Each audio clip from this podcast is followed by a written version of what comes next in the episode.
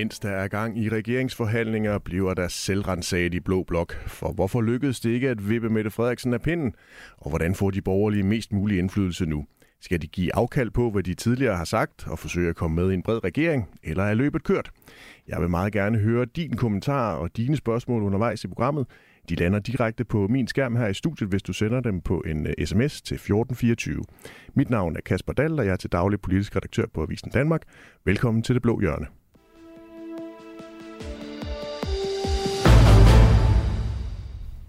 Pia Kjærsgaard, velkommen til. Tak. Du er genvalgt for Dansk Folkeparti, og nu et af de 5 mandater, som partiet har på Christiansborg. Og så er du jo det folketingsmedlem, der har været medlem i flest år, den såkaldte aldersformand. Tillykke med det. Tak. Dit parti var ude i onsdags med en opfordring til at forhandle om en inflationshjælpepakke, sideløbende med de her regeringsforhandlinger, som Mette Frederiksen hun sidder for bordenden af. Det var en lidt sjov alliance, der kom med den opfordring, nemlig Dansk Folkeparti, Danmarks Demokraterne og så Enhedslisten og SF. Er du lige pludselig blevet gode venner med socialisterne nu? Nej, jeg synes bare, det er et fornuftigt forslag, og sådan skal det jo være i politik, at man skal være enig om nogle ting, og så synes jeg, man skal være fløjtende ligeglad med, hvem det er. Altså, det er det bedste for borgerne, og det er jo virkelig træls, at alt det, vi har talt om i valgkampen, og der har inflation jo været et kæmpe emne, at det er sat på en pause, som vi ikke ved, hvornår den stopper, fordi der er virkelig behov for den, så... Nu bøvler de med, hvem skal i regering, og det tror jeg måske er sådan lidt langt nede på vælgernes dagsorden lige i øjeblikket. De vil bare gerne have noget hjælp, og det er derfor, at vi kom med det forslag, og det er super godt. Forestiller du dig, hvis der nu skulle dannes den her brede midtregering, at vi vil se den her alliance mellem nogen fra højrefløjen og nogen fra venstrefløjen gå sammen for at prøve at se, om de kan presse?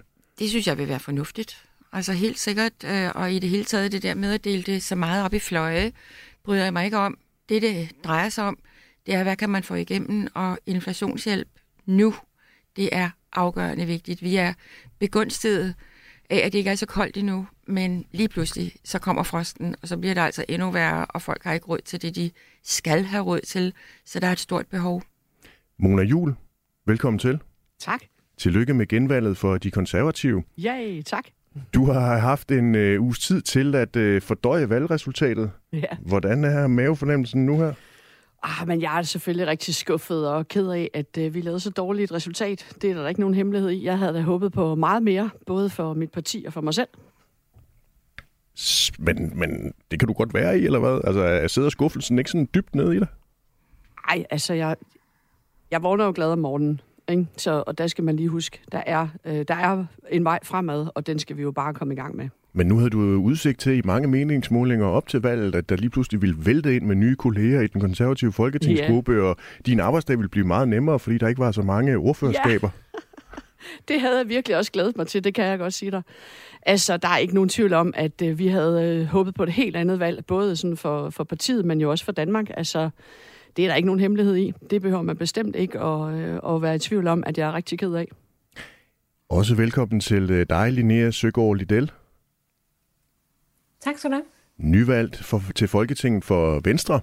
Du er med på en forbindelse fra dit sommerhus. Du har jo tidligere været medlem af Europaparlamentet, og det sæde, det har du nu overladt til din partifælle Kim Valentin, som ikke opnåede genvalg til Folketinget. Linea, kan du ikke prøve at fortælle mig, hvorfor det er federe at være i Folketinget end i Europaparlamentet? Det er det heller ikke. Nødvendigvis, det kan 2 forskellige ting, og jeg har været ekstremt glad for at være medlem af Europaparlamentet, så det er ikke et fravalg af EU, det er mere et tilvalg af Folketinget. Men hvad er det, du gerne vil ind og ændre i Folketinget, som du ikke kunne i Europaparlamentet? Jamen, jeg synes, det har været lidt hårdt at følge med i dansk politik de sidste 3 år og set, hvordan den socialdemokratiske regering kørte tingene. Så jeg er blevet mere og mere sådan motiveret for at komme tættere på dansk politik. Og så er jeg jo i politik på grund af klimakampen, og fordi at jeg synes, vi manglede nogle klare liberale og borgerlige svar på, hvad der for mig at se er den største krise, vi står overfor.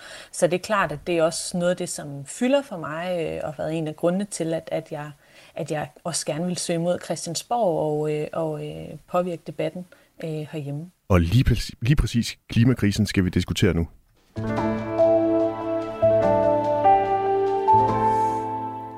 For valget i 2019, det blev udråbt til et klimavalg. Men klimaet fik ikke den centrale rolle i den valgkamp, vi lige er kommet ud af.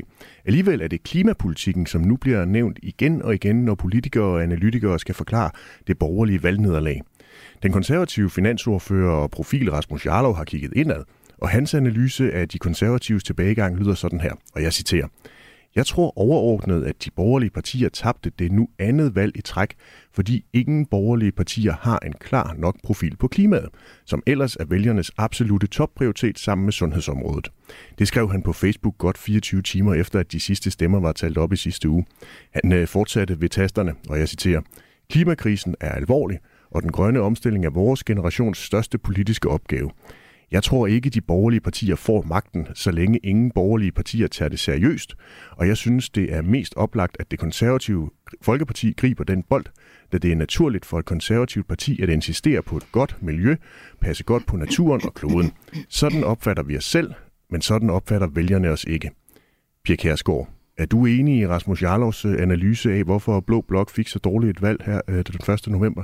Overhovedet ikke. Altså, ja, klima er et af punkterne i en valgkamp, helt sikkert, men at man skal give klimaet skylden for, at de borgerlige fik så dårligt et valg, det synes jeg nærmest er grinagtigt. Altså, de borgerlige kunne bare ikke klare det her, for at sige det lige ud. For mange partier, for mange problemer, for dumme pressemøder, altså helt ærligt, det der ude på Kastellet, tror jeg virkelig gav et skud til, at man tænkte, nej, hvad er det dog, der foregår det der? Det er bare for grinagtigt, og det skal man jo under ingen omstændigheder være i en valgkamp, hvis man på nogen måde kan undgå det.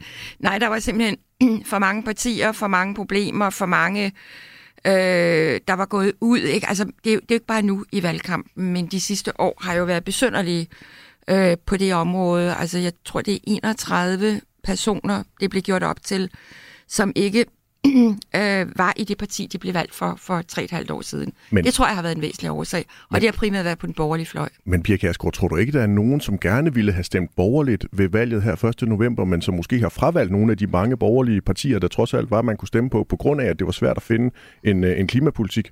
Jo, altså det tror jeg, at der er nogen, der har gjort, men at det skulle være hovedårsagen, det nægter jeg simpelthen at tro på. Jeg har egentlig fundet det lidt mærkværdigt, at lige pludselig så er det blevet det.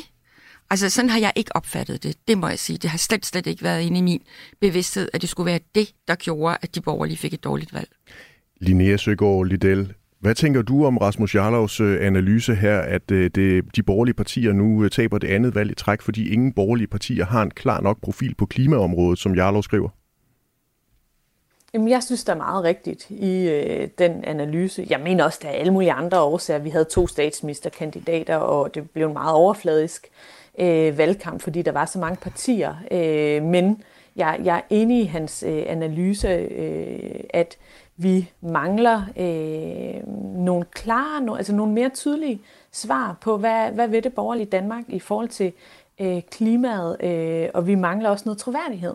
Altså i Venstre, så fremlagde vi jo faktisk en, hvad jeg mener er helt rigtig og super ambitiøs, gennemarbejdet klimaplan. Vi var klar til at investere 60 milliarder kroner i klima og natur, men uanset hvor meget jeg stod og sagde det her ude i debatterne, og mine kollegaer det samme, så blev man jo mødt med, men I skal jo ind og arbejde med Nye Borgerlige, og det går de overhovedet op i klimaet, og det var mærkeligt, fordi kan I ikke også godt lide landmændene og sådan noget. Altså, så vi mangler noget troværdighed på klimadagsordenen, og det kommer bare til at tage noget tid, også selvom jeg synes, vi har rigtig meget politik. Men Linea Søgaard-Lidell, I har jo altså haft 3,5 år siden det her klimavalg i 2019 til at prøve at bygge den troværdighed op. Nu er jeg godt klar over, at der har du siddet i Bruxelles, men så har du måske også kunne kigge på, hvordan dine kolleger i Danmark har kunne eller måske formøblet i virkeligheden den chance for at opbygge en borgerlig troværdighed på klimaområdet. Vi har jo i Venstre været med til rigtig mange af de her klimaaftaler. Vi har haft 2 klimaordfører, som virkelig mener det, først Tommy Ahlers, nu Marie Bjerre. Vi har haft politikken på hylderne og taget det ekstremt seriøst. Men jeg tror ikke, det er kommet ordentligt ud til danskerne.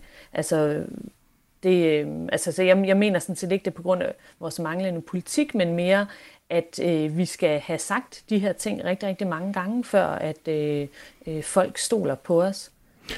Linea Søgaard-Lidell, Erik han har sendt en sms ind til os på 1424. Han skriver, at det er jo utroværdigt, når Venstre ikke vil begrænse den animalske produktion. Altså har I måske været sådan lidt for famlende ude i den her valgkamp, og ikke sådan sat nogle klare pejlemærker op?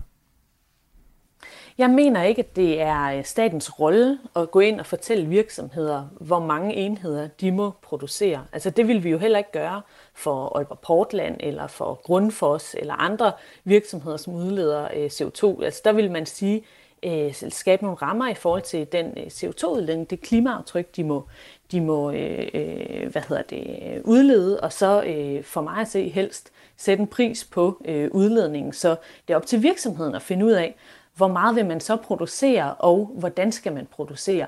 Altså jeg synes, det er helt forkert, hvis vi fra statens side går ind og siger, at de her virksomheder må kun producere så meget. Altså det er ikke statens rolle, det er vi politikere ikke de bedste til. Så nej, fordi vi ikke siger, at den animalske produktion må fylde så meget, det mener jeg ikke gør os uambitiøse.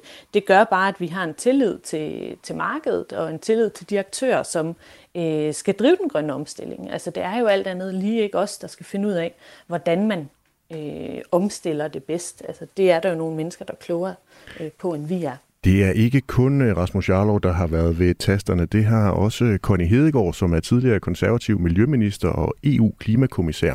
Hun vil nemlig også gerne blande sig i debatten. Hun skriver i Altinget, og jeg citerer, "Gid valget markerer det endelige farvel til borgerligt fodslæberi på klimaområdet." Mona Juul, du er jo konservativs klimaordfører. Har du og dit parti været for fodslæbende? Jeg synes overhovedet ikke, vi har været fodslæbende på nogen som helst måde, men jeg tror ikke, vi har været dygtige nok til at fortælle, hvad det er, vi egentlig har lavet på klima og miljø og natur. Jeg tror, vi har været for optaget af at lave nogle aftaler, altså sidde i forhandlingsrummet og sikre, at det bliver nogle gode aftaler.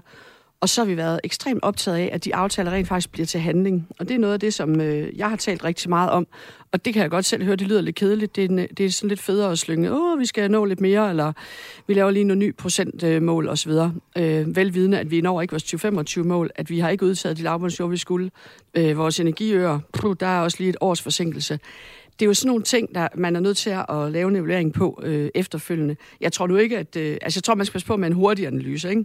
Vi har jo sat en evalueringsproces i gang hos os, der handler om, altså, hvorfor er det, at vi ikke lever op til det, vi havde håbet på.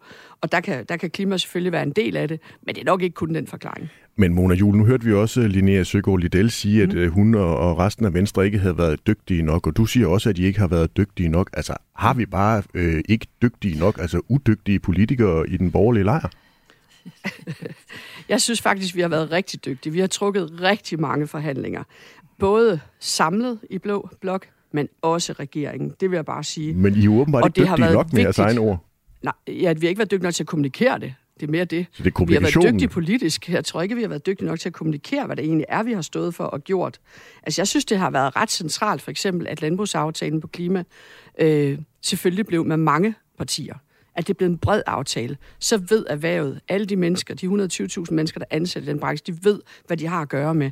Og det koster selvfølgelig på et grønt blåt parti at trække og være med i det. Fordi der er jo selvfølgelig partier, der har en anden holdning til tingene. Så der skal jo klippes en hel og hakkes en tog. Men Mona Juul, i stedet for at kommunikere de der mange milliarder skattelettelser, I gerne ville i valgkampen, skulle I så ikke kommunikere noget mere klima? Jamen, jeg synes, vi har gjort begge dele. Altså, jeg synes faktisk, vi har forsøgt begge dele, men det har været mere interessant at tale om alt muligt andet end vores klimapolitik. I jo hele taget har det ikke handlet ret meget om politik i den her valgkamp. Det handler rigtig meget om at stille spørgsmål til, det kunne man da også. Måske er der også nogen, der kan få mere i løn. Måske kunne vi også se sådan og sådan. Vi har været gode til at give nogle svar, og så har der været meget kritik af det. Og så har der ikke været særlig meget fokus på, da vi kom med klima- og naturudspil for eksempel. Det er der ikke rigtig nogen, der har haft øje for. Jeg tror faktisk også, Connie Hedegaard, hun har overset det.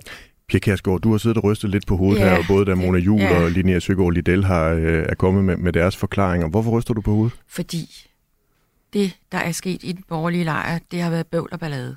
Altså, sådan er det. Og det bliver vi nødt til at tage på os, og mit parti gør det i allerhøjeste grad. Men jeg synes også, at de andre partier skal gøre det. Og det kan vælgerne ikke lide. Altså, jeg tror i virkeligheden, det er det, der har ødelagt det for den borgerlige lejr. Og det er måske lidt svært at indrømme og sige alt muligt andet. Vi har ikke kommunikeret ordentligt og alt det der. Der har været bøvl og ballade. Der har været 2 statsministerkandidater. Tror jeg også har givet noget forvirring. Der har været mange ting, sådan rent på det psykologiske, synes jeg, som har været meget forkert. Og det synes jeg bare, vi skal skrive os bag øret, og det må ikke ske en anden gang. Altså, der skal det være en blå blok, der står sammen med de forskelligheder, der kan være, men det skal være de politiske. Alt for mange personsager, alt for meget bøvl og ballade. Psykologiske, sagde du. Hvad mener du med det? Jamen, jeg mener, vi har selv, altså i Dansk Folkeparti, det er jo en klar ting, at vi har været ude i kæmpe polemik. Det har de konservative også. Venstre har ikke rigtig kunnet, altså også der har været frafald fra Lars Løkke og Inger Støjberg. Altså det er jo sådan, det er. Og det tror jeg bare er det, der har gjort, at vi har ikke klaret det i Blå Blok. Pia Kjærsgaard, kan du være lidt mere konkret? Altså, hvad er det, du mener? Du kalder det for bøvl og bagl. Altså, hvor, det er jo helt tydeligt. Altså, vi har mistet en masse der har været en masse løsgængere, som har vendt Dansk Folkeparti i ryggen i den periode. Men de er jo gået over til Danmarks Demokraterne. Det er jo trods alt stadigvæk i Blå Blok. Jo, men det giver jo usikkerhed. Altså, det er jo ikke godt, vel?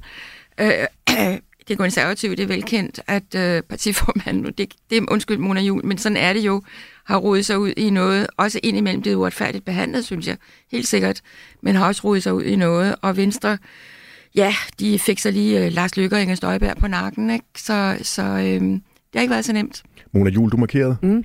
Nå, for jeg tror egentlig, at det lige så meget handler om, at mange partier, inklusive mig, måske ikke har ramt det sindelag, der er i befolkningen. Altså den tidsånd, der ligger der. Altså vi har været meget optaget af at løse nogle af de udfordringer, som vi kan se, der ligger for eksempel i forhold til arbejdsudbud. Det er jo derfor, vi har snakket topskat. Det er jo for at sikre et større arbejdsudbud. Og det har ikke haft særlig meget gang på jorden. Fordi at man har siddet derhjemme og haft nogle helt andre udfordringer. Så det her med sindelag er jo helt centralt. Det er jo ikke kun bøvl og ballade, altså. Mona Juul, sindelaget, der mener Rasmus Jarlov jo, din partifælle, at sindelaget har handlet om klimapolitikken. Altså, hvorfor har I så ikke ramt den? Jamen, jeg tror ikke nødvendigvis kun, det har været klimapolitik. Jeg tror, det er flere ting. Jeg tror, man skal passe på med de her hurtige analyser. Vi har jo sat en stor evalueringsproces i gang, og der skal man nok lige trække vejret og vente på den, tænker jeg. Men der kan godt være nogle overordnede ting, hvor jeg synes, at Rasmus har ret i, at der er noget omkring klima, som vi ikke har været gode nok til at få kommunikeret. Der har også været det her med at ramme det her sindelag. Det tror jeg altså, der er mange blå partier, der er nødt til at tage på sig. Man kan sige, at regeringen, den regering, vi har, stadigvæk lidt endnu i hvert fald, har jo kørt meget på sådan, næsten sådan en mætte- eller kaos-ting. Og det tror jeg faktisk, de lykkes med, fordi vi netop har stået og ikke været samlet, og vi ikke har ramt den simpelthen. Nu har Venstre, som vi har hørt Linea Søgaard-Lidell forklaret, og de konservative med Mona Juul, forsøgt at markere sig som grønne borgerlige partier i løbet af den her valgkamp. Men Blå Blok har jo også andre profiler. For eksempel Inger Støjberg, der i en af de sidste valgdebatter på DR sagde sådan her. Vi har tilsluttet os 70% målsætningen, men jeg vil altså også være ærlig at sige, at hvis det skal stå imellem, om folk skal sidde og fryse i sådan en klimakrise eller energikrise, som vi er i nu, eller om vi skal skyde det 1, 2 eller 3 år, inden vi når det mål, så ved jeg bare godt, hvad jeg vælger, og så vælger jeg at udskyde det i et par år. Vi kan simpelthen ikke være bekendt, at helt almindelige danskere sidder og fryser, fordi vi er ved at blive helligere end paven selv. Linea Søgaard-Lidell, I kom jo i Venstre med et klimaudspil. I tilsluttede jer også en CO2-afgift på landbruget, og Jakob Ellemann har også flere gange sagt i løbet af den her valgkamp, at klimaet er denne generations vigtigste politiske udfordring. Hvilken betydning tror du, det har for borgerlige vælgere, der går op i klimaet, at Inger Støjberg hun kommer med den her type af udtalelser? Det har en stor betydning. Som jeg sagde før, så møder jeg jo altså i debatter, når jeg taler med vælgere, og jeg har gjort det her i valgkampen, så møder man jo rigtig meget, om det kan godt være, du er grøn, men hvis du skal samarbejde med Danmarks Demokraterne, Nye Borgerlige og sådan noget, hvad kan du så få igennem? Så det betyder da klart noget, at der er lidt, altså der er nogle væsentlige nuancer på, hvor seriøst vi tager klimaudfordringen i Blå Blok. Det er jeg helt overbevist om. Og synes jeg også, at selv hvis man ikke er overbevist om videnskaben, selv hvis man ikke tror på det, som FN-rapporterne skriver ret tydeligt, og går op i klimaet på grund af det, så burde man jo gå op i klimaet, hvis man var længere ude på den blå fløj på grund af, hvad vi ser ind i af klimaflygtningen. Altså, der er jo flere mennesker på flugt på grund af klimaet, eller som flytter sig på grund af klimaet, end på grund af konflikt. Og det kommer kun til at vokse, så jeg synes, at det er en opfordring til de partier, som ikke tager klimaet helt så seriøst endnu, at så var det da en grund til at gøre det. Men Linea Søgaard-Lidell, er der andre borgerlige partier, der tager for let på klimadagsordenen? Og i så fald hvilke? Der er det jo lidt... Altså, nu kommer jeg jo ned fra Europaparlamentet, og der har der jo været lidt nogle andre skel på klimadagsordenen, inden man typisk har set i dansk politik. For eksempel så har Dansk Folkepartis Peter Kofod tit stemt grønnere end det konservative medlem af Europaparlamentet. Så på den måde, så synes jeg, at der er... Men Linea Søgaard-Lidell... Altså hele vejen rundt kan vi jo godt se ind af og finde ud af, at det måske er tid til at hæve ambitionsniveauet. Men Linea Søgaard-Lidell, har Pia Kjærsgaard, Dansk Folkeparti, taget for let på klimadagsordenen, for eksempel? Jeg bliver ikke sur. Nu er jeg lidt i tvivl. Nej, men jeg er lidt i tvivl om, hvad jeres klimapolitik egentlig er. Men det er klart, at den udtalelse omkring klimatosser, den møder vi andre rigtig meget. Linea Søgaard-Lidell, hvad med de konservative og Mona Juul? Har de også taget for let på klimaudfordringen? I hvert fald i EU-regi. Altså, der kan det godt være, at det konservative Folkeparti engang var det grønne parti i Blå Blok, men det er absolut ikke tilfældet længere. Pia Kjærsgaard? Jo, men ja, helt ærligt, altså, nu hørte jeg lige Inger Støjberg, og altså, hvor er det opportunistisk simpelthen. Altså, på den ene side, så tilslutter vi os de 70%. På den anden side, hvis jeg personligt skulle sige noget, så har man ligesom dækket bredt, ikke? Altså, hvad vil man egentlig?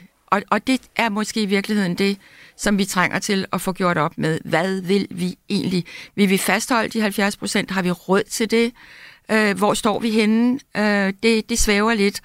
Men altså, helt ærligt, jeg må indrømme, jeg synes, det er lidt sjovt at sidde her efter det her dødssyge valg.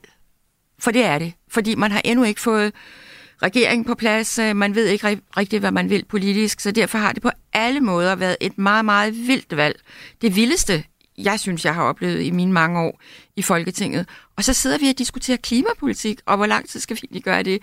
Okay, vi tager den op, og det bliver vi nok nødt til at gøre i Folketinget også, men det, for mig har det 100% sikkert ikke været det afgørende i folketingsvalgkampen. Pia Kjærsgaard, jeg kommer til at insistere på, at vi skal diskutere klimapolitik lige et par minutter endnu, fordi Mona Juul, hun har markeret. Ja. Jamen, jeg synes jo, at det klip, I har her med Inger Støjberg, jeg synes også, at den måde, du siger det på, Pia Kjærsgaard, er jo et tegn på, at der er partier i den blå blok, som ikke har det her højt nok på agendaen. Vi har også et blåt parti, der ikke har tilsluttet sig klimamålsætningen på de 70%. Og så har vi også et nyt parti, der er stormet ind, Moderaterne, som jeg overhovedet ikke aner, hvad vil på den grønne front simpelthen. Så der er jo udfordringer i forhold til det, hvor den røde fløj har kunnet stå mere skarpt. De har kunne være mere enige om, at der skulle pushes mere på. De har nærmest bare overbudt hinanden i, hvad det er, vi skal nå af procentsatser. Og det skal Venstre og Konservative forhåbentlig ikke ud i, for det vil være helt fjollet, fordi vi har haft nogle virkelig gode klimaforhandlinger sammen. Men det er ikke enten eller. Altså, vi er nødt til både at snakke klima og snakke energikrise på én gang. Altså klimatilpasning er jo en helt central ting, som Linea også er inde på. Der er masser af ting, hvor vi skal gå forrest på det, og det tænker jeg bare er rigtig, rigtig vigtigt. Her på Radio 4 har vi også en undersøgende redaktion, vi kalder den for Radio 4 Undersøger, og de har lavet en podcastserie om Dansk Folkepartis historie, opturene og nedturene. Den hedder Storhed og Fald. I skal lige høre et klip derfra. Det er Peter Skaarup, der taler om den situation, hvor Pia Kjærsgaard på valgaftenen i 2019 nævner klimatosser i tale. Jamen, sådan er det jo tit, når man hører politiske taler, at man på et tidspunkt i forbindelse med en tale kommer til at tænke på, hvor ender den her egentlig henne? Og det ser ud som om, at stemmeprocenten bliver høj. Det skal vi være glade for. Har vedkommende egentlig gennemtænkt, hvad det her ender med, og hvad kommer der ud af munden lige nu? Måske er det alle klima... Det tror jeg ikke helt 100. Hvad er det nu, man kalder dem? Klimatosser? Kan du huske, at du stod og tænkte, oh shit? Ja, det kan jeg i hvert fald godt huske. Hvad gjorde du? Jamen, jeg gjorde ikke noget. Altså, man kan jo ikke... Hvis der er en, der er ved at holde en tale, og man tænker, nu er det ved at gå galt, så kan man jo ikke gå ned og hive stikket ud.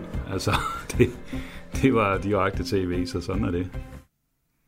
Pia Kjærsgaard, hvad tænker du, når du hører det her? Altså, nu tænker jeg Peter Skaarup så sandelig ved at blive mere hellig end paven selv, som hans partiformand engang imellem siger, når det handler om klima. Det skal jeg lige love for. Altså, prøv nu at holde op. Det der klimatosser, og jeg står ved det. 100%. Altså, det var Greta Thunberg. Jeg gad simpelthen ikke høre mere på hende. Hun dominerede i den valgkamp ud over alle grænser, og hun er en klimatosse. Det fastholder jeg 100% sikkert. Det var blevet til en religion, og derfor kan jeg slet ikke forstå, hvad det så er blevet til. Og egentlig må jeg lige sige, jeg hørte nemlig de første afsnit i går, og gud, hvor jeg faktisk ærgerede mig over, jeg kan slet ikke huske, at jeg har fået et tilbud om at være med, men det har jeg sandsynligvis. Fordi der var godt nok mange ting, jeg havde lyst til at sige. Det kan være, ikke nå at komme med nu. Det har jeg sikkert også. Der har nok været så meget, så jeg ikke måske lige har overset det, eller ikke haft lyst, jeg ved ikke. Men jeg synes godt nok, at man fik meget lov til at bare stå og sige med sin egen uforbeholdende mening nu. Men fint nok, at Danmarks Demokraterne via Peter Skaarup er blevet sådan et meget, meget, meget klimabevidst parti. Det vil jeg da forholde partiformanden på et tidspunkt. Hvordan mindes du den der tid omkring 2019? Altså, hvordan reagerede Peter Skaarup dengang? Jeg hørte ikke et ord. Altså intet. Jeg tror, vi grinede lidt af det alle sammen, og så reaktionen var så voldsom. Jo, men altså, pludselig kan man gå hen og blive så heldig, som jeg ved ikke hvad. Fred være med det. Vi skal lige her til sidst runde en sms fra Christian, som har sendt den ind på 1424. Han skriver, Blå Blok klynker og giver alle andre skylden, som de plejer. Yeah. Buhu, det er ikke vores skyld. De skulle tage sig sammen og koncentrere sig om deres egen politik og træde karakter. Så vil de få vælgerne til næste valg. Med jeg er helt hilsen, enig. Christian. Jeg er helt enig. Pia Kjærsgaard er enig. Linea Søgaard-Lidell, er du også enig? Ja, det er sådan set. Altså, vi har masser af politik på hylderne, som er god og rigtig. Så jeg tror også, hvis vi formår, at det handler mindre om intern drama og personer, og lidt mere om, hvad vi vil med samfundet, så tror jeg også, at vi kommer til at stå bedre ved næste valg. Ja. Mona Juul, køber du også Christians opfordring med at lade være med at klynke og koncentrere jer om jeres egen politik? Jeg synes helt ærligt heller ikke, vi klynker. Altså, man har jo lov til at være ked af det og skuffet. Altså, det synes jeg, der er en helt fair følelse. Altså, og så må man jo se på, at Blå Blok fik faktisk flere stemmer end Rød Blok, hvis man sådan skal dele det op på den. Det endte bare ikke med, at det var os, der skulle sidde og se, om vi kunne danne en regering. Og det synes jeg er fair nok, vi evaluerer, men klynk, det synes jeg ikke der.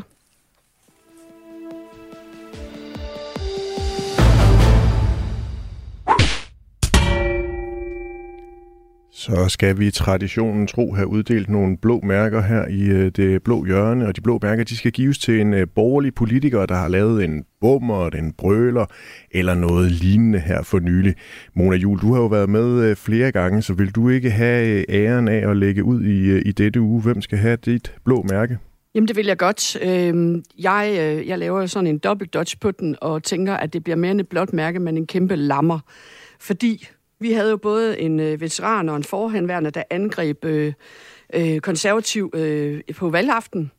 Det var nemlig Claus Hjort Frederiksen og Søren Gade, i stedet for at kigge indad. Og det kan jeg simpelthen næsten ikke have. Derfor kræver det simpelthen lammer. Hvis man har tabt 20 mandater, så skal man kigge indad først, inden man peger fingre på andre. Men Mona Juul, altså er det ikke okay, de sådan i kampens hede lige får sagt deres umiddelbare analyse? Helt ærligt, det synes jeg faktisk ikke, det er. Er det ikke okay at være skuffet? Jo, jeg ville nok også have været skuffet på min egen vegne først, inden jeg rettede skytset andre steder hen. Pia Kjærsgaard, du er jo debutant her i det blå hjørne. Hvem skal have dine blå mærker i den her uge? Jo, men jeg tænkte lidt, da jeg fik det at vide, altså skal vi nu ikke lige holde op med at banke hinanden med blå mærker, så det havde jeg egentlig ikke så meget lyst til. Men I har jo bedt om det, og så gik jeg og tænkte, hvad skal du lige, og gik de blå igennem. Og så tænkte jeg, prøv at høre, Pernille Vermund, du får altså lige et lille blåt mærke, fordi du stod og var meget, meget forarvet over, at Mette Thiesen, der nu er gået ud af Nye Borgerlige, at hun ikke har forladt sit parti. Det var uhederligt, og jeg tror da også, du brugte andre lidt stærkere ord. Og der må jeg bare sige, du har jo faktisk taget imod en hel del byrådsmedlemmer fra Dansk Folkeparti, og det var egentlig okay. Altså, der var ikke noget med, at du bad dem om at overlade mandatet til supplanten. Det hørte jeg i hvert fald ikke. Der sidder en hel del over hos jer, som er stemt ind af Dansk Folkeparti på et Dansk Folkeparti-mandat, men nu sidder de altså hos Nye Borgerlige, så der hørte jeg ikke rigtig noget. Og jeg må sige, jeg har været jævnt træt af det der med at blive løsgænger og forlade sit parti og alt det der. Men jeg tror bare, at fremover, desværre, og det gælder både byrådsmedlemmer og nu desværre også folketingsmedlemmer, der er det ved at være normen, og det er sådan, det er. Det er jeg ked af, men jeg tror bare, vi skal lade være med at blive så hamrende forarvet over det, fordi jeg tror, at det er... Jo, man kan godt blive forarvet, men man må nok sige, jamen, okay, gør de det, og så ikke bruge mere krudt på det. Pia Kjærsgaard, er det sådan et blåt mærke for dobbeltmoral til Pernille Vermund? Ja, det er det. Det synes jeg, det er.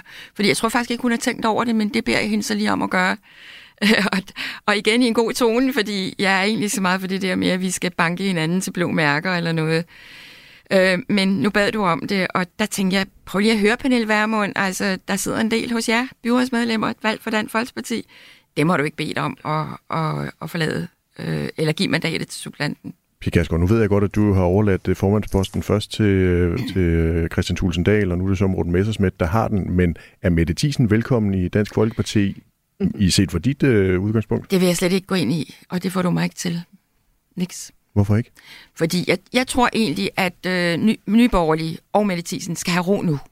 Altså det kan jeg næsten føle lidt, hvordan de hver især har det. Så giv dem ro, lad være at presse dem til noget som helst. Hvad hvis der nu var byrådsmedlemmer af Nye Borgerlige, som tænkte, at de hellere ville til Dansk Folkeparti? Vil de så være velkommen? Velkommen til. Altid? Jeg tror, vi har faktisk snuppet et par stykker her på det sidste. Så jo tak.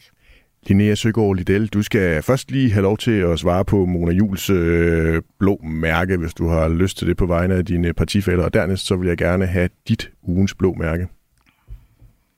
Jamen, jeg ved knapt, hvad det var, Mona hun refererede til, fordi jeg stod på valgaftenen uden lyd på den store skærm, vi stod og kiggede på, så jeg har faktisk ikke rigtig hørt, hvad Søren han har sagt. Du er lykkelig uvidende. Linea Søgaard-Lidell, hvem skal have dit blå mærke den her uge? Jamen, det skulle Mette Thiesen faktisk.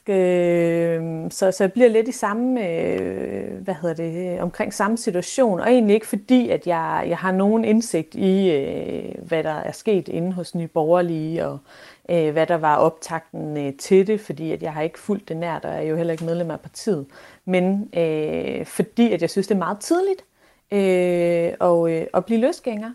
Og hvad var det? Altså, det var jo nærmest virkelig, virkelig mange her i sidste periode, som blev løsgængere og hoppede parti, og særligt fra Blå Blok.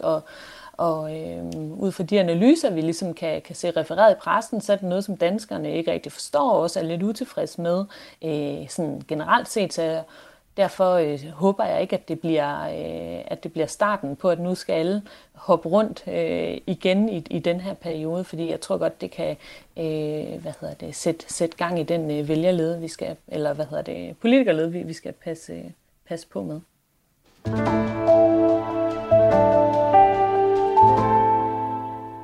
Du lytter til Det Blå Hjørne på Radio 4, programmet, hvor vi dykker ned i nuancerne af blå i denne uge med Pia Kjærsgaard fra Dansk Folkeparti, Mona Juul fra De Konservative og Linea Søgaard-Lidell fra Venstre.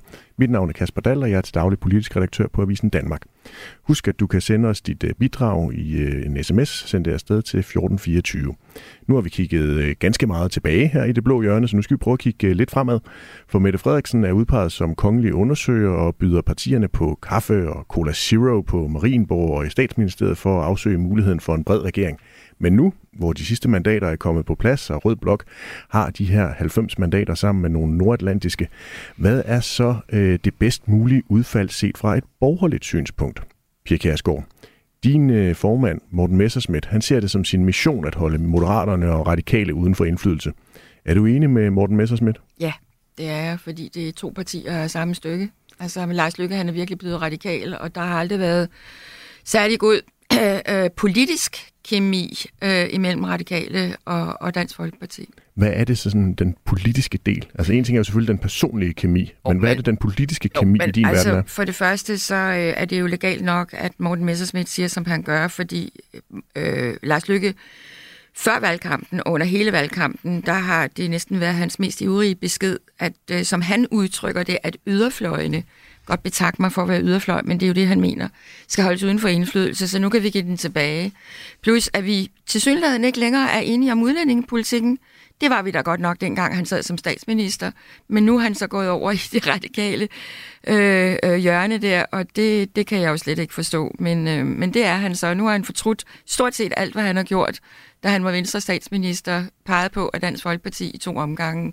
Det er sådan lidt nå-agtigt, ikke? Så I selvfølgelig er enige med Morten. Skal vi så forstå det på den måde, ligesom Enhedslisten er ude at sige i dag, at enhver regeringskonstellation, hvor Moderaterne de er med, dem vil Enhedslisten og Maja Villersen stemme imod? Vil Dansk Folkeparti også stemme imod? Nej, det tror jeg ikke, vi vil. Altså, de må danne den regering, som bliver dannet, og med den politiske modstand, der vil være fra oppositionen. Og jeg glæder mig egentlig til at komme i gang med det politiske arbejde. Altså, hvor har man længtes efter det igennem ganske lang tid? Mona Juul, Danmarks Demokraterne har jo trukket sig fra forhandlingerne som det eneste parti på nuværende tidspunkt. Men det ser ikke ud til, at dit parti, Det Konservative Folkeparti, har noget imod at forhandle, på trods af, at jeres holdning under valgkampen var, at I aldrig kunne finde på at pege på Mette Frederiksen som statsminister. Hvordan hænger det egentlig sammen? Jamen, det hænger rigtig godt sammen. Altså, det er jo sådan, at når man deltager i forhandlinger, så skal man bide sig fast i bordpladen på, så man kan præge det så meget som muligt. Og selvfølgelig bliver man, så længe der er det mindste chance for, at man kan have nogen indflydelse. Ja, enig. Men Pia Kjærsgaard, er det derfor, I bliver hængende også? Selvfølgelig. Altså, det er da det er tosset og bare gå. Altså, det er det da. Og nu, mens vi er ved Danmarks Demokraterne, jeg undrede mig godt nok, da jeg så, at Inger Støjberg, hun simpelthen ikke kunne få over sine læber og sige, at det skulle være Jakob Ellemann-Jensen, der skulle være kongelig undersøger. Det skulle så sandelig være hende selv. Jeg kom til at tænke på Fremskridtspartiet i sin tid. Der synes Glistrup også altid, det skulle være ham selv. Altså, ja. Og så forlader man forhandlingerne. Det synes jeg er en mærkelig stil. Men dem om det. Men altså, det må de jo om. Men Pia Kjærsgaard, altså, det må vel også være lidt mærkeligt for dig som stifter af Dansk Folkeparti. Du har siddet og været støtteparti for så mange Venstre statsministre, eller i hvert fald 2, og har fået gennemført så meget politik. Og nu kan du så se, at både Søren Pape og Jakob Ellemann, de sidder inde ved Mette Frederiksens forhandlingsbord, og jo ikke er afvisende over for at komme ind i en regering, der muligvis kan blive sådan en flertalsregering, og på den måde parkerer Dansk Folkeparti og mange andre partier ude på sidelinjen. Nå ja, men det er jo så det. Altså, det må de jo finde ud af, hvordan de gør. Jeg er ikke overbevist om, det bliver en stor succes. Nu er jeg så gammel i går, at jeg godt kunne huske SV-regeringen i sin tid. Hvad var det, den varede 14 måneder eller sådan noget? Så jeg tror lige, man skal tænke sig gevaldigt om. Linea Søgaard-Lidell, din partifælle Preben Bang Henriksen, han var med i Det Blå Hjørne i sidste uge, og det var Maja Mercado fra De Konservative også. Prøv lige at lytte med her. Det mudrer billedet, når der er, at der er folketingsmedlemmer, der går ud og siger, at de synes, det vil være godt, hvis det er, at man skal lave regering med Mette Frederiksen. På en eller anden måde, når man kigger på det udefra, Preben, så virker det jo som om, at der ikke er styr på butikken, når der er 4 medlemmer af Venstre, der er ude og sige, at man gerne vil have en bred regering. Og jeg kan ikke lade være med at sidde og tænke på, om det i virkeligheden er sådan en prøveballon, for ligesom at se, er det gangbart? Hvad siger Twitter? Hvad siger Facebook? Og I så til sidst ender med rent faktisk at gå med. Jeg kan bare sige, hvis I gør det, så tror jeg nok, at vi for vores del i Konservativ vil være meget indstillet på at køre en oppositionspolitik, fordi at gå i regering med Mette Frederiksen, når man i den grad har lagt afstand og har taget kæmpe kampe i både den sidste valgperiode, men også i valgkampen. Det rimer bare ikke på regeringsdeltagelse. Linea Søgaard-Lidell, nu har I haft en uge til at se på reaktionerne på den her prøveballon, både på Twitter og på Facebook, som Maja Mercado hun omtaler her. Set fra dit synspunkt, er det så gangbart for Venstre at være med i en bred regering? Jamen, nu mener jeg ikke, det er en prøveballon, men udtryk for de pågældende politikers egen holdning. Og det er jo hverken op til Preben Bang Henriksen eller jeg, det her. Så det er jo, Jakob Ellemann, der sidder i de møder, og op til ham også at udtale sig om.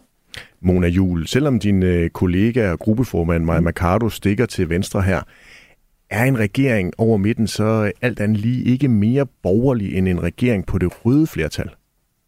Jo, det kan man godt sige. Altså, vi har jo nok lidt svært ved at se det helt for os, fordi når man har en for bordenden, så er det jo den for bordenden, der tegner linjen. Sådan er det jo også i organisationer og virksomheder osv. Men det skal jo ikke forhindre i, at man efter en regeringsdannelse kan lave aftaler på tværs, som vi har gjort i årtier i Danmark og er rigtig, rigtig gode til. Så derfor handler det jo også om at være med til at præge, hvad det er, den regering skal sidde med. Og det gør Søren Pape jo, fordi han er jo stadigvæk en del af de her partier, der kommer ind, både på Marienborg og i Statsministeriet. Mona Juul, sådan helt nede i maven igen. Vil du så gerne i regering med Lars Løkke Rasmussen og Mette Frederiksen? Helt nede i maven. Jeg kan ikke rigtig se mig selv i en Mette Frederiksen-regering, nej. Hvorfor ikke? Fordi vi står simpelthen så langt fra hinanden politisk. Det vil være rigtig, rigtig svært, for sådan en som mig i hvert fald, at stå og nikke i forhold til udlægningen af diverse ting. Det tror jeg bliver rigtig, rigtig svært. Men altså, det skal ikke være den afgør. Jeg siger bare for min eget vedkommende, der vil det godt nok være meget, meget vanskeligt. Men Mona Juul, det kunne jo være, Mette Frederiksen og kompagni, de kunne hjælpe jer med at få en klimapolitik. Så synes jeg, de skulle selv lige prøve at se, om de kunne finde deres egen frem først. Vi har hjulpet dem en del med det. Men hvad nu, hvis det sker? Hvad så? Så tager man jo bestik af situationen. Sådan må det jo være. Kommer I, Mona Juul, altså ser du det også for dig, ligesom Maja Mercado, at hvis Venstre de nu kommer med i sådan en bred regering, at så kommer de konservative til at være et hardcore oppositionsparti?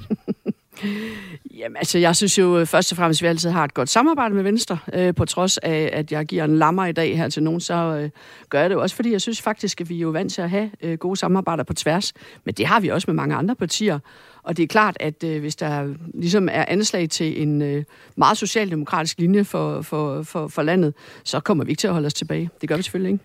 Linea Søgaard-Lidell, sagde du et godt job, hvis vi kan kalde det, i Bruxelles som europaparlamentsmedlem for Venstre op for at komme til København og til Folketinget for så at være en del af en Mette Frederiksen-ledet regering? Nej, det var ikke lige min motivation. Det var det ikke. Men altså, hvis jeg må kommentere på det, som Pia Kjærsgaard siger, så tror jeg også, at man skal passe på med og de her hårde udmeldinger om, at der er nogen, man ikke vil samarbejde med. Altså både i forhold til de meldinger, der kommer fra Enhedslisten om Lars Løkke og så videre. Altså, fordi det handler jo om, hvad kan man finde fællesskab om politisk, og er der nogle aftaler, man kan indgå med hinanden, men måske ikke nogen andre. Altså det synes jeg er mere interessant, end at sådan melde ud, at der er nogen, man ikke kan samarbejde med. Det har jeg ikke sagt. Altså overhovedet ikke. Jeg hørte dig. Jamen præcis. Altså jeg bakker op. Ja, godt nok. Linea Søgaard-Lidell, sådan en bred midterregering. Det kan jo godt være, at den bliver en flertalsregering. Det ved vi ikke. Det må vi jo se på. Det kan også være, at den aldrig nogensinde kommer til at findes. Men hvis du nu skulle prøve at se, hvilken retning sådan en bred midterregering skulle forhandle i, også selvom den måske har flertal, så kunne det jo godt være, at den gerne ville have nogle flere mandater bag de politiske aftaler. Skulle den så kigge mest mod de gamle borgerlige partier, eller skulle den kigge over mod Enhedslisten? Jeg har svært ved at se, at en midterregering skulle finde opbakning til nogle af siderne, for at være helt ærlig. Men det er jo op til de partier. Men altså, jeg vil jo helst føre borgerlig politik, men ja.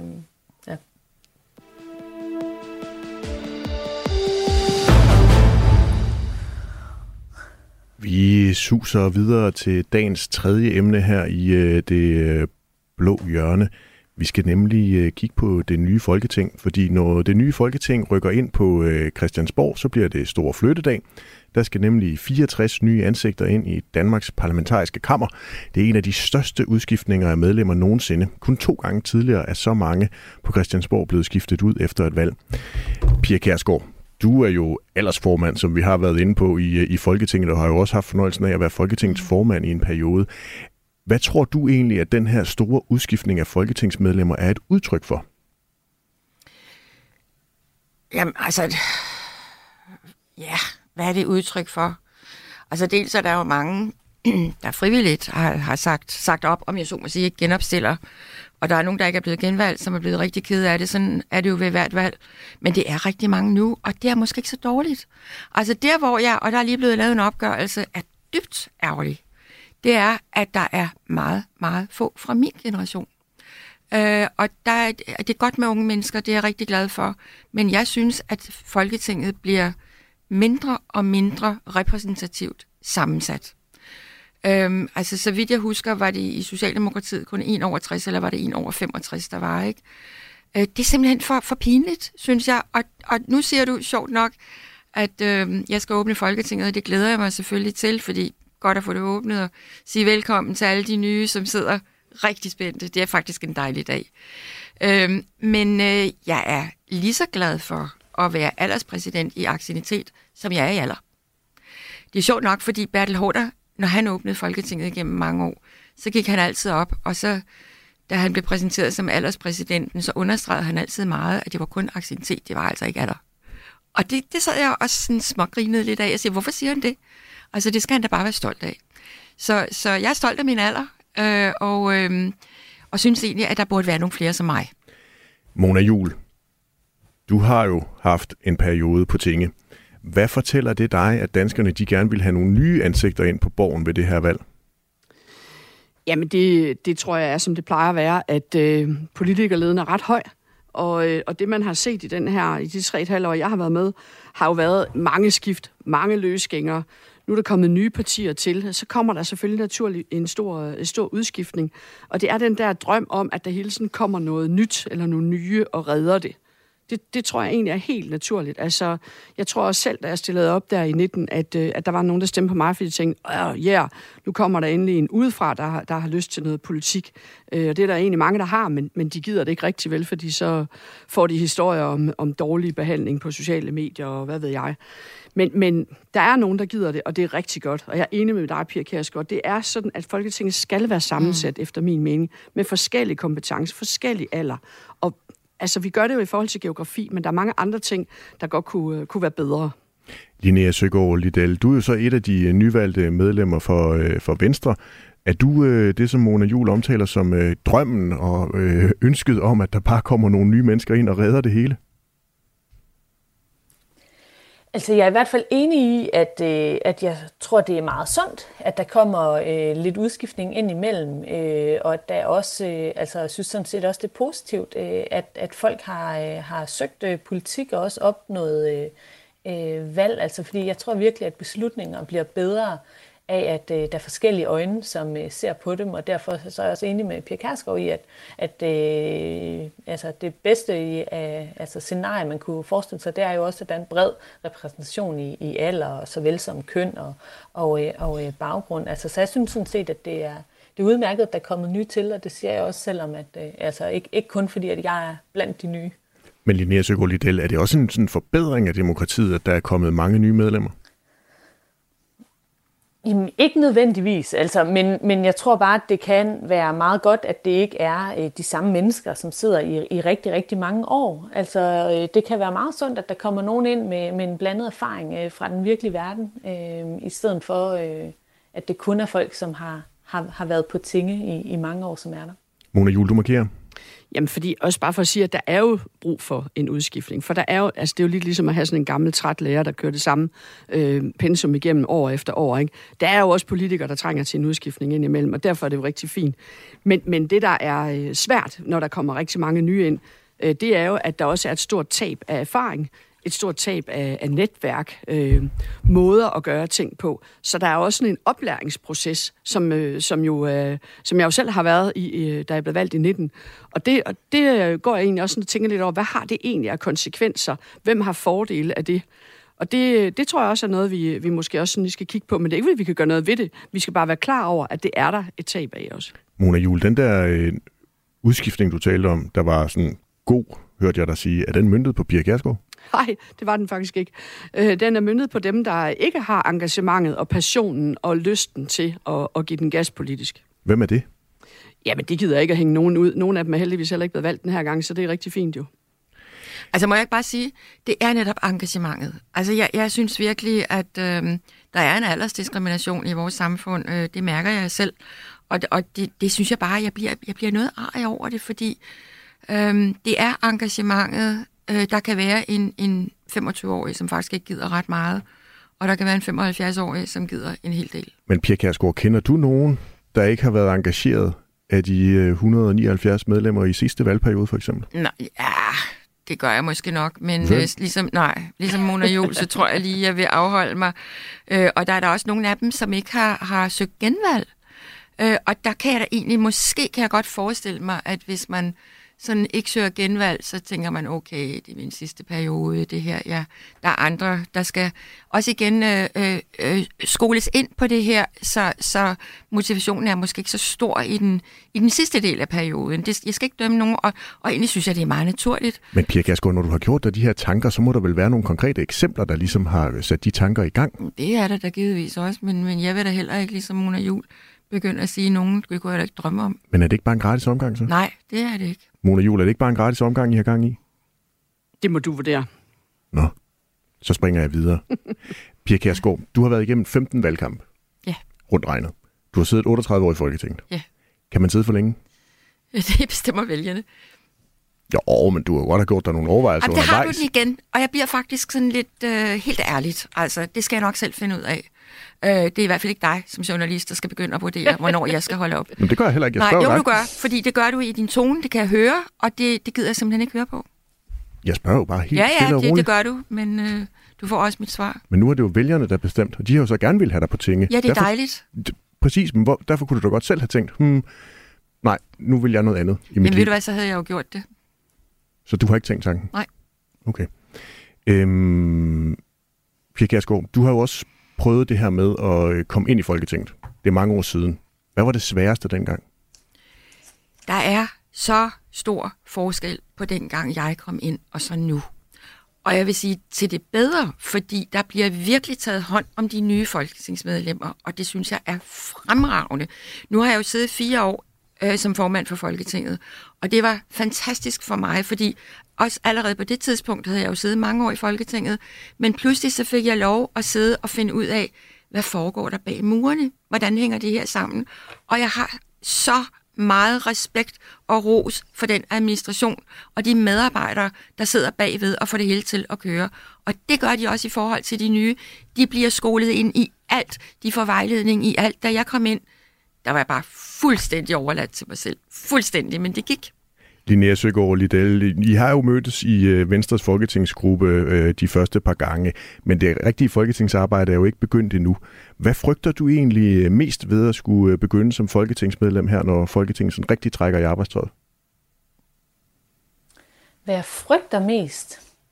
Det ved jeg ikke, om jeg frygter så meget. Altså, jeg glæder mig rigtig meget, og jeg er også spændt på det, altså, fordi jeg kommer fra en anden type forhandlinger i Europaparlamentet og en anden type arbejdsgange. Så jeg ved ikke, om jeg frygter så meget. Skal du heller ikke. Altså, der bliver taget hånd om dig. Der er virkelig meget. Og så er du endda trænet fra Europaparlamentet, så du har en fordel. Der bliver taget så meget hånd om de nye, og det er så dejligt. Mona Juul, du har... Jamen, det kan jeg faktisk godt mærke. Mona Juul, du har jo prøvet det sådan for ganske nylig at være ny. Ja. Har du et godt råd til Linea Søgaard-Lidell? Flyde med. Altså, det er vildt spændende. Der sker simpelthen så mange ting hver evig eneste dag. Og det er rigtigt, at Folketinget er enormt gode til at tage imod en. Altså, det er helt vildt, den onboarding, der er. Altså, jeg kan faktisk huske, da jeg var lige ved blevet valgt, så dagen efter, der havde vi første gruppemøde, så daffede jeg jo op ad trapperne, og vagterne, de rejste op, og så sagde de, hej Mona, velkommen til, og tillykke med det. Og jeg tænkte bare, wow, mander. Og det gjorde de jo, fordi de havde øvet sig i navne og billeder der dagen inden. Og sådan har det fortsat. Altså, Folketinget er en fantastisk arbejdsplads til at tage imod nye. Og jeg tror sådan politisk, jamen, flow det med. Og så tror jeg, det der med opføre sig ordentligt er selvfølgelig ret vigtigt i politik. Det går jeg selv rigtig meget op i. Og det betyder selvfølgelig, at hvis man sidder i forhandling, at man siger, hvad man mener. At man går til hinanden, og man har godt samarbejde på tværs. Jeg oplever i hvert fald, at jeg har et forrygende samarbejde på tværs af partier, og det tror jeg er rigtig vigtigt, hvis vi skal lave nogle gode løsninger for Danmark. Jeg vil give et godt råd til de nye. Det var det, jeg selv gjorde, da jeg kom ind. Og som sagt, jeg var fuldstændig overladt til mig selv, og det er anderledes. Men det, jeg gjorde, og det vil jeg anbefale, hvis ikke man er vant til at komme på Christiansborg, og det er der i hvert fald mange af de nye, der ikke er, brug de her dage til at gå rundt på Christiansborg. Finde ud af, hvor de forskellige kontorer er, hvordan de forskellige sale er indrettet. For eksempel er der en mellemetage. Det går man altid galt af. Man tror, det er anden sal, det er det ikke. Det er mellemetagen. Der er rum. Det med at finde rundt og blive en del af Christiansborg, det er rigtig vigtigt. Jeg brugte rigtig mange skridt i de første mange dage. Det synes jeg er en god idé. Rådene er hermed givet videre til Linea Søgaard-Lidell. Held og lykke med dine første arbejdsdage, når du kommer så langt, og tusind tak for at være med her i Det Blå Hjørne på Radio 4. Det gælder også Mona Juul, konservativ klimaordfører, og det gælder Pia Kjærsgaard fra Dansk Folkeparti. Tusind tak, fordi I var med i denne uges udgave af Det Blå Hjørne. Radio 4's politiske debatprogram, hvor vi vender tidens vigtigste emner med højrefløjens politikere og stiller skarpt på de afgørende ideologiske forskelle. Hvis du ikke fik lyttet med fra start, så kan du finde podcasten, udsendelsen, der hvor du finder din podcast.